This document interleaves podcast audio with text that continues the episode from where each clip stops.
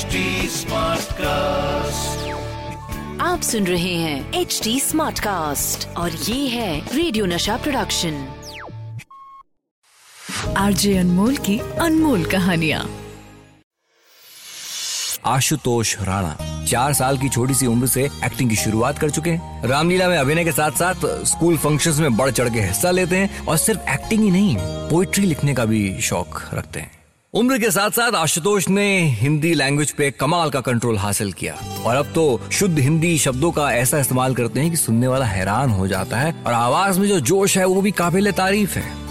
लेकिन टीनेज तक पहुँचते पहुँचते आशुतोष का झुकाव आर्ट के साथ साथ डायरेक्शन की ओर भी जा रहा था। उन्हें तो अब पॉलिटिक्स भी अच्छी लगने लगी थी।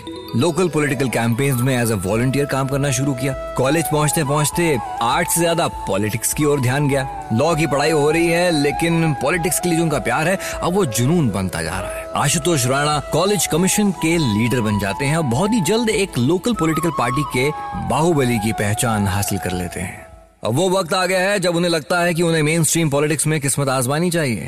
अब अगर मेन स्ट्रीम पॉलिटिक्स में आना है तो अपनी एक कॉन्स्टिट्यूएंसी के लिए आपको टिकट हासिल करना है। बस आशुतोष राणा इसी में जुटे हुए हैं। लेकिन वो कहते हैं ना कि किस्मत को जो मंजूर है, उसके आगे घुटने टेकने पड़ेंगे दोस्त। इलेक्शन में खड़े होने के लिए टिकट हासिल करने की चाहत रखने वाले आशुतोष का ये ख्वाब टूट जाता है। उन्हें खबर मिलती है कि उन्हें इलेक्शन का टिकट नहीं दिया गया है। बड़ी मुश्किल की घड़ी है। लेकिन ऐसे वक्त में कोई है जो उन्हें सही राह दिखाएगा। उनके गुरु पंडित देव प्रभाकर शास्त्री जी, उन्हें वो दादाजी कहते हैं। देव प्रभाकर यानी कि दादाजी कमाल के एस्ट्रोलॉजर हैं, अब वो आशुतोष राणा को उनकी डेस्टिनी से मिलवाने वाले हैं। आशुतोष, मुझे पता है तुम इलेक्शन का टिकट ना मिलने से परेशान हो, पर तुम ये शहर भर में अपने पोस्टर्स देखने का छोटा ख्वाब दिल से निकाल दो। तुम कुछ बड़ा करने के लिए बने हो, कुछ ऐसा कि सारा देश तुम्हें पहचाने। दादाजी आप कहना क्या चाहते हैं? तुम अभिनय सीखो। यहीं से तुम्हें अपने काम और नाम का रास्ता मिलेगा। दादाजी की कही हुई बात आशुतोष राणा के लिए पत्थर की लकीर। अब जब कह दिया तो कह दिया सोचने का कोई स्कोप ही नहीं है। पहुँचते हैं राजधानी Delhi national school of drama join करते हैं। एक्टिंग के गुर सीखने में मसरूफ हैं पर असली मंजिल तो माया नगरी मुंबई है। तो बस साल 1994 एनएसडी से अपनी ट्रेनिंग पूरी करके आशुतोष राणा पहुँचते हैं मुंबई। लेकिन ये माया नगरी भी आपकी इम्तिहान लेती है। अब देखिए, इसी स्ट्रगल के दौरान एक दिन आशुतोष स्टूडियो पहुँचते हैं, वहाँ पे महेश भट्ट साहब अपनी शूटिंग में बिज़ी हैं। देखिए, पहले तो दूर खड़े होकर शूट को देखा, फिर जैसी मौका लगा तो भागकर महेश भट्ट के पास पहुँच जाते हैं और इससे पहले कि भट्ट साहब कुछ समझ पाते, आशुतोष राणा ने उनके पाँव छू लिए। ये देख के भट्ट साहब को गुस्सा आ गया। अरे अरे कौन हो तुम? और ये सब क्या कर रहे हो? जी जी सर वो मैं अभी के अभी इसे बाहर निकालो। बाहर निकलो आप चलो। अब सबको ये लगा कि महेश भट्ट साहब को अच्छा नहीं लगा कि आशुतोष राणा इस तरह सेट पे आ गए। इसलिए बाहर जाने को कह रहे हैं। भट्ट साहब इस कदर नाराज़ हैं कि अपने असिस्टेंट डायरेक्टर्स पर भी भड़कते हैं। अरे ये वापस अंदर आ गया। इसको किसने अंदर आने दिया? पूरी यूनिट के सामने इतनी बड़ी बेइज्जती के बाद कौन भट्ट साहब के सामने जाएगा? इस डांट के बाद भी आशुतोष राणा पे कोई असर नहीं हुआ। वो अक्सर महेश भट्ट साहब की शूटिंग पे पहुँच जाया करते। मौका मिलते ही उनके पाँव छू लेते और हर बार की तरह उन्हें डांट डपट के स्टूडियो से बाहर निकाल दिया जाता। असल में आशुतोष राणा की गलती ये नहीं कि वो बार बार सेट पे पहुँच रहे हैं। गलती ये है कि वो हर बार भट्ट साहब के पाँव छू रहे हैं। महेश भट्ट को ये बिल्कुल पसंद नहीं है कि उनके पाँव कोई छुए।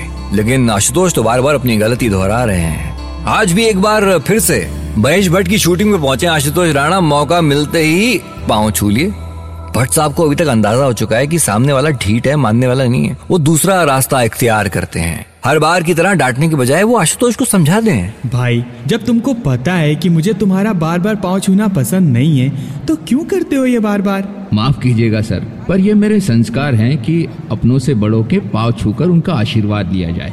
अब ये बात सुन के भट्ट साहब इमोशनल हो जाते हैं। गले लगा लेते हैं। इसी के साथ अपने टीवी सीरियल स्वाभिमान में एक नेगेटिव रोल भी ऑफ़र करते हैं। आशुतोष राणा महेश भट्ट साहब की फ़िल्मों में छोटे मोटे रोल्स कर रहे हैं। फ़िल्म तमन्ना में आशुतोष जी के केवल तीन सीन हैं। अगर गुलाम फ़िल्म देखें तो बस एक ही तो सीन था, लेकिन कोई फ़र्क नहीं पड़ता। रोल कितना ही बड़ा हो, पूरी लगन से काम कर रहे हैं आशुतोष राणा। और काम करते वक्त जहन में एक ही ख्याल है कि अपना टाइम आएगा। और उनका टाइम आ गया। भट्ट साहब ने उन्हें फ़िल्म दुश्मन में एक कोल्ड ब्लडेड सेडिस्टिक किलर का रोल दिया। गोकुल पंडित और आशुतोष उसे कुछ इस तरह से निभाते हैं कि देखने वाले की रूह काँप उठती है। सुनंदा ये तूने मुझे कहा बता दिया? ऑर्डर ऑर्डर जज साहब ये हम लोगों का घरेलू झगड़ा है साहब। पता नहीं पुलिस वाले इसका क्या फ़ायदा उठा रहे साहब। क्या चालबाजी कर रहे साहब। ऑर्डर ऑर्डर देख देख मेरी बात सुन। मैंने तुझे गुस्से में थप्पड़ मारा था ना? मुझे मार दे। मार मार के मेरी तोड़ दे। मुझे मरवा मत तुरंदा। मगर मुझे मरवा मत तुरंदा।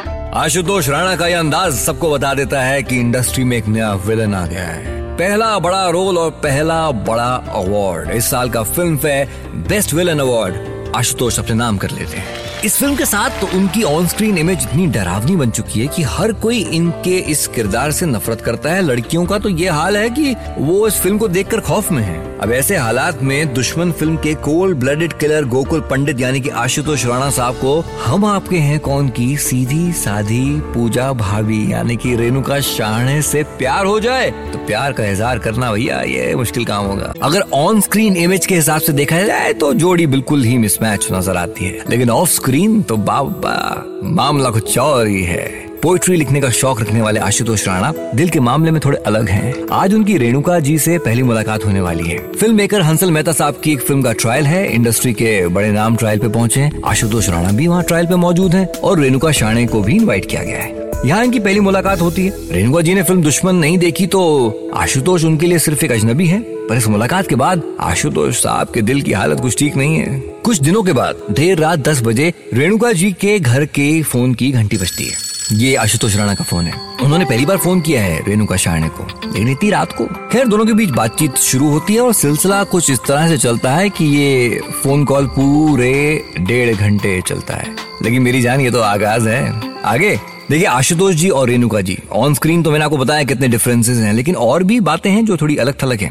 आशुतोष राणा एमपी के छोटे से शहर से हैं, रेणुका जी मुंबई की। राणा साहब, ठेठ, बुंदेलखंडी तो रेणुका जी महाराष्ट्र और तो और दोनों का लाइफस्टाइल भी बिल्कुल जुदा है। जहाँ रेणुका जी के लिए रात के दस मतलब देर रात है, वहीं आशुतोष जी का तो अभी दिन शुरू हुआ है। लेकिन कहते हैं ना, न उम्र की सीमा हो, न जन्म का हो, बंधन जब प्यार करे कोई तो देखे केवल मन तो साहब मन मिल चुके हैं। अक्सर देर रात रेणुका शाह ने आशुतोष राणा से फ़ोन पे बातचीत करती इस बीच आशुतोष जी ने अपनी लिखी हुई कविताएँ भी सुनाई। तीन महीने हो चुके हैं, लेकिन बातें सिर्फ़ फ़ोन पे हो रही हैं, मुलाकात नहीं हुई है। अब आशुतोष जी का दिल कह रहा है कि शायद ये सिर्फ़ अच्छी दोस्ती नहीं है, कोई बढ़कर भी है। लेकिन इजहार करने से डर लगता है इनकार सुनने की हिम्मत नहीं है। वो तो पहले रेणुका जी के मुँह से लव यू सुनना चाहते हैं। गोवा में शूटिंग कर रही हैं रेणुका शाह ने आशुतोष राणा भी उनसे दूर हैदराबाद में शूट कर रहे हैं। रात के कुछ डेढ़ बज चुके हैं और आशुतोष राणा फ़ोन मिलाते हैं रेणुका जी को। हेलो। प्रिय लिखकर नीचे लिख दूँ नाम तुम्हारा कुछ जगह बीच में छोड़। नीचे लिख दूँ, सदा तुम्हारा। और लिखा बीच में क्या, ये तुमको पढ़ना है। कागज़ पर मन की भाषा का अर्थ समझना है।